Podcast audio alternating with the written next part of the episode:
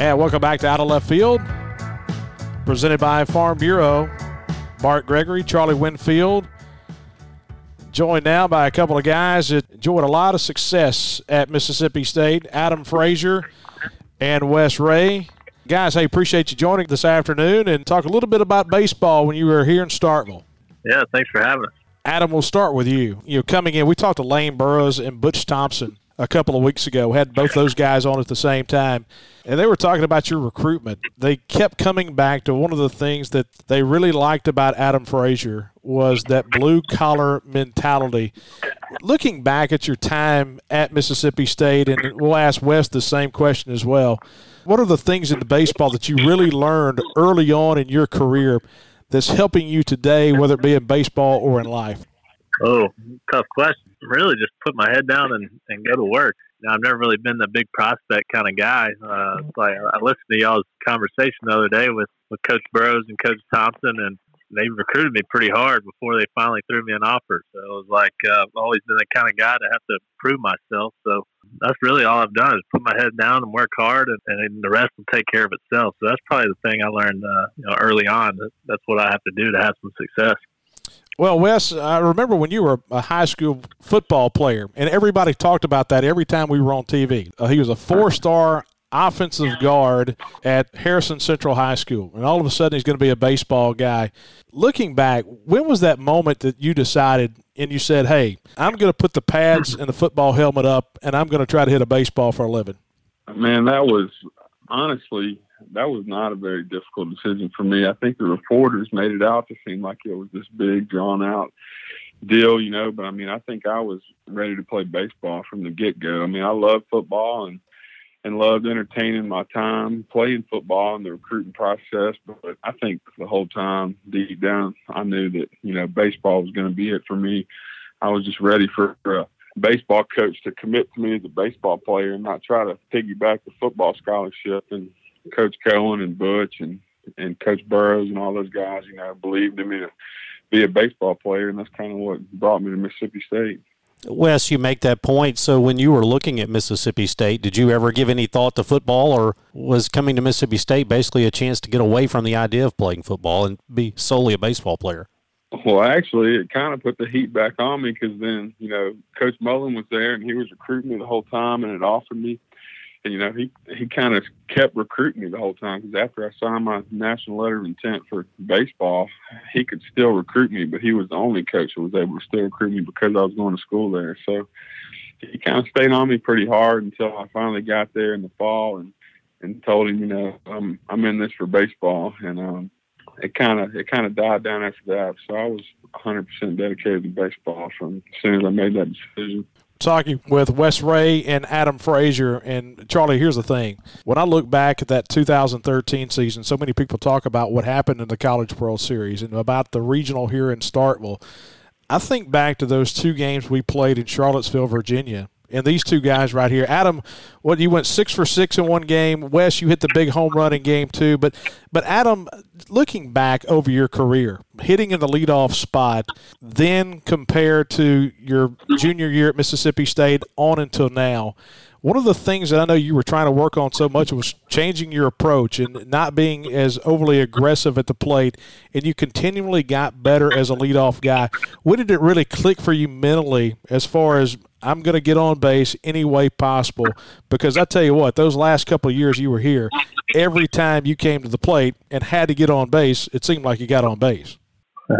yeah, I wish we could go back to Charlottesville. That was a fun time. I don't think that uh, that ball that Wes hit still hasn't landed, but um, that's really, I guess, something I always pride myself on doing when I got to the plate was not striking out, and that was where I got myself in trouble, like you're talking about with that over aggressiveness. So really, I guess you know over time you start hitting weak ground ball after weak ground ball to know, second baseman, first baseman, and you, you finally say, "All right, screw this, I'm gonna make them come to me." And then over time, it gets better and better, and that's really what I just tried to do. But it took a while before I got to that point, and, and then to have some success doing it. Wes, you look at the year you had in 2012, you had some ups and downs, and all of a sudden you come back in 2013 that big breakout year offensively, kind of an anchor over at first base as well. What was the change in approach, if anything, that allowed you to go from kind of those ups and downs to all of a sudden being a, a fixture in the order?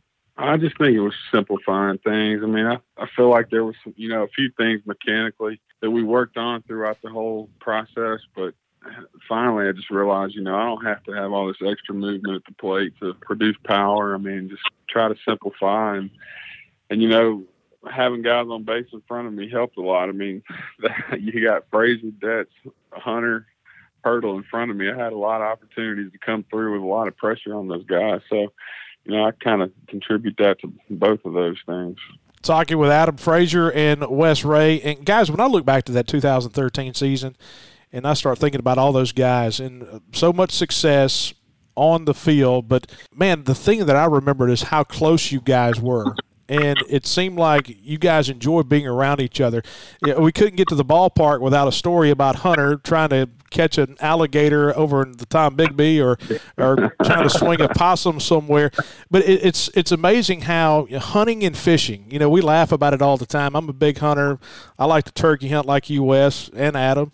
But the thing about doing things off the field, it was almost like that team really grew so close. And that's one of the things I remember about that team is just how close you guys were. No doubt. I just feel like when they put that class together, it was something where we just we had a lot of you know mutual friends and mutual teammates and mutual competitors. We played against each other a lot growing up, so kind of had that mentality that you know we kind of thought that class was going to turn things around and you know knowing everybody from little league to travel ball and then we kind of all meet and start will kind of added a little special relationship to that group for sure Adam, not even from Mississippi, and you come over here, and it was almost like everything clicked. I mean, I just think about all you guys getting together and, and, and going out and doing so many different things off the field as far as hunting and fishing and then getting to the ballpark and working hard. It seemed like there were so many good players on that team. You always hear that term "iron sharpens iron," and we heard it plenty from Lane Burroughs and Butch Thompson in those pregame meetings but it seemed like none of you guys wanted to be outworked, and you really worked hard. Oh yeah, yeah but that's what happens when you have a lot of great talent um, on the same team. Is you know you better keep working because you know the next guy right behind you is, is pushing you, and he's ready to take your spot. But yeah, we uh, I mean, I can't remember a time that where we you know we we weren't all together as a group um, off the field. It was uh, you know when as soon as we left practice, we were all going to get together and do something else. And whether it be hunting and fishing or have a little team get together and grill out somewhere. We still have group texts um, to this day where we're all in and you know giving each other some grief about everything we do. But um, that not just that 2010 class, but it was the junior college editions that ended up coming in a year or two later with Betts and Hurdle and and all those guys and Ammirati, um, you know, we we all feel real close now, and that just kind of solidified the the group we had and, and brought us even more together. Guys, one of the stories that we think back about John Cohen early in his career as Mississippi State's head coach was kind of the strict approach. There was not a lot of facial hair, not a lot of, at least visibly from the stands, not a lot of fun being had in terms of, you know, pranks and that type thing it looked like somewhere during that 2013 season, things kind of started to loosen up a little bit. And you guys started having more fun playing baseball. Is there anything to that, or is that just our perception from the stands? I think that definitely happened, but I think it happened because we were winning a lot of ball games. Um, you know, when uh, we kind of that was, I feel like he had a lot of pride in our class and a lot of respect for us, and you know, he kind of let us run our own show, and um, so I respect him for allowing us to play that way, and I feel like it helped us a lot, no doubt. Yeah, that's like uh, like what I said. Uh, you know, right, Wes hit it right on the head.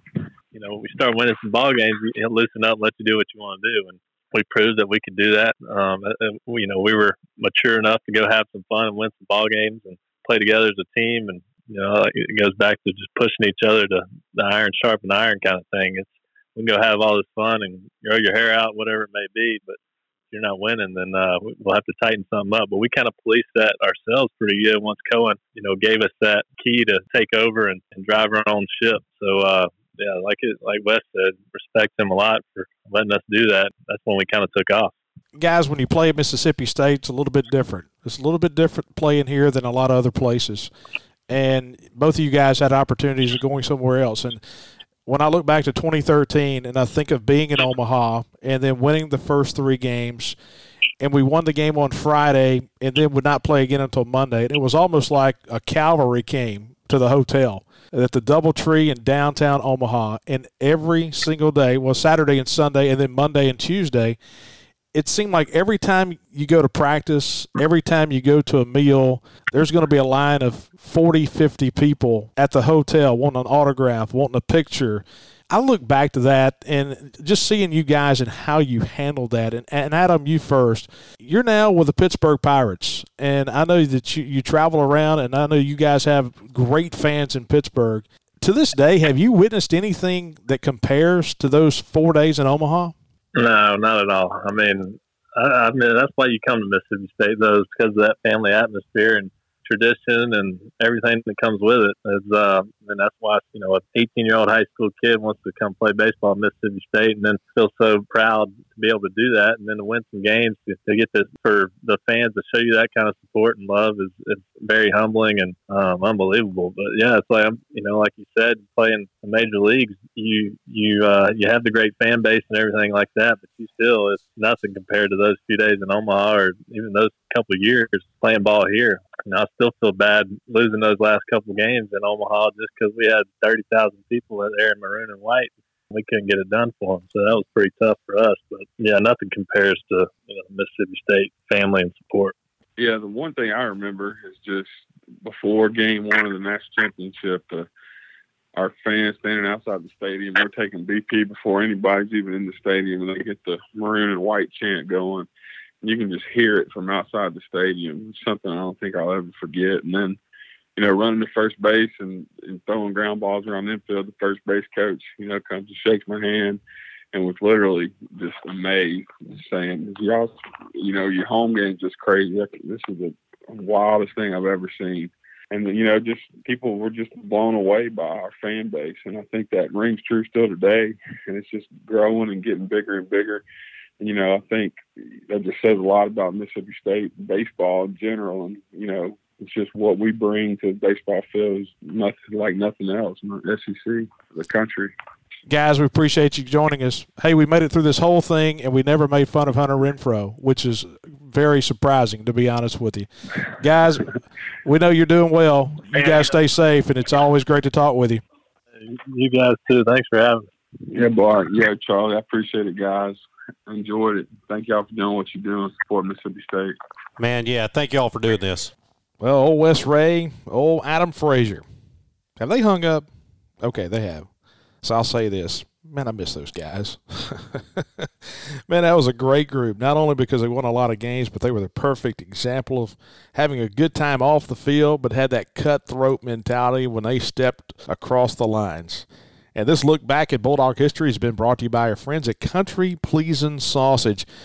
Well, Charlie and I get texts and tweets almost daily from all of you out there telling us what you're putting on the grill. We had a big crawfish boil the other day, and one of the first things we had to have was some of that original from Country Pleasing. If you're putting some steaks on the grill, just a few pieces of that pineapple pork on there goes great with those ribeyes. And if you want some appetizers before you eat, just put a little jalapeno cheddar on that meat and cheese tray. You just can't beat the quality. Made in Florence, Mississippi. Their storefront is open every day except Sunday. And if you're grilling out, you have to go by and get some of their meats. People will think you're the grilling genius. So when we come back, we'll talk to former pitching coach Steve Smith, who was here from 1990 to 1994 and was the man behind the top ranked recruiting class in the country in 1994. So, looking forward to hearing from Coach Smith. Appreciate you hanging out with us on Out of Left Field, presented by Farm Bureau.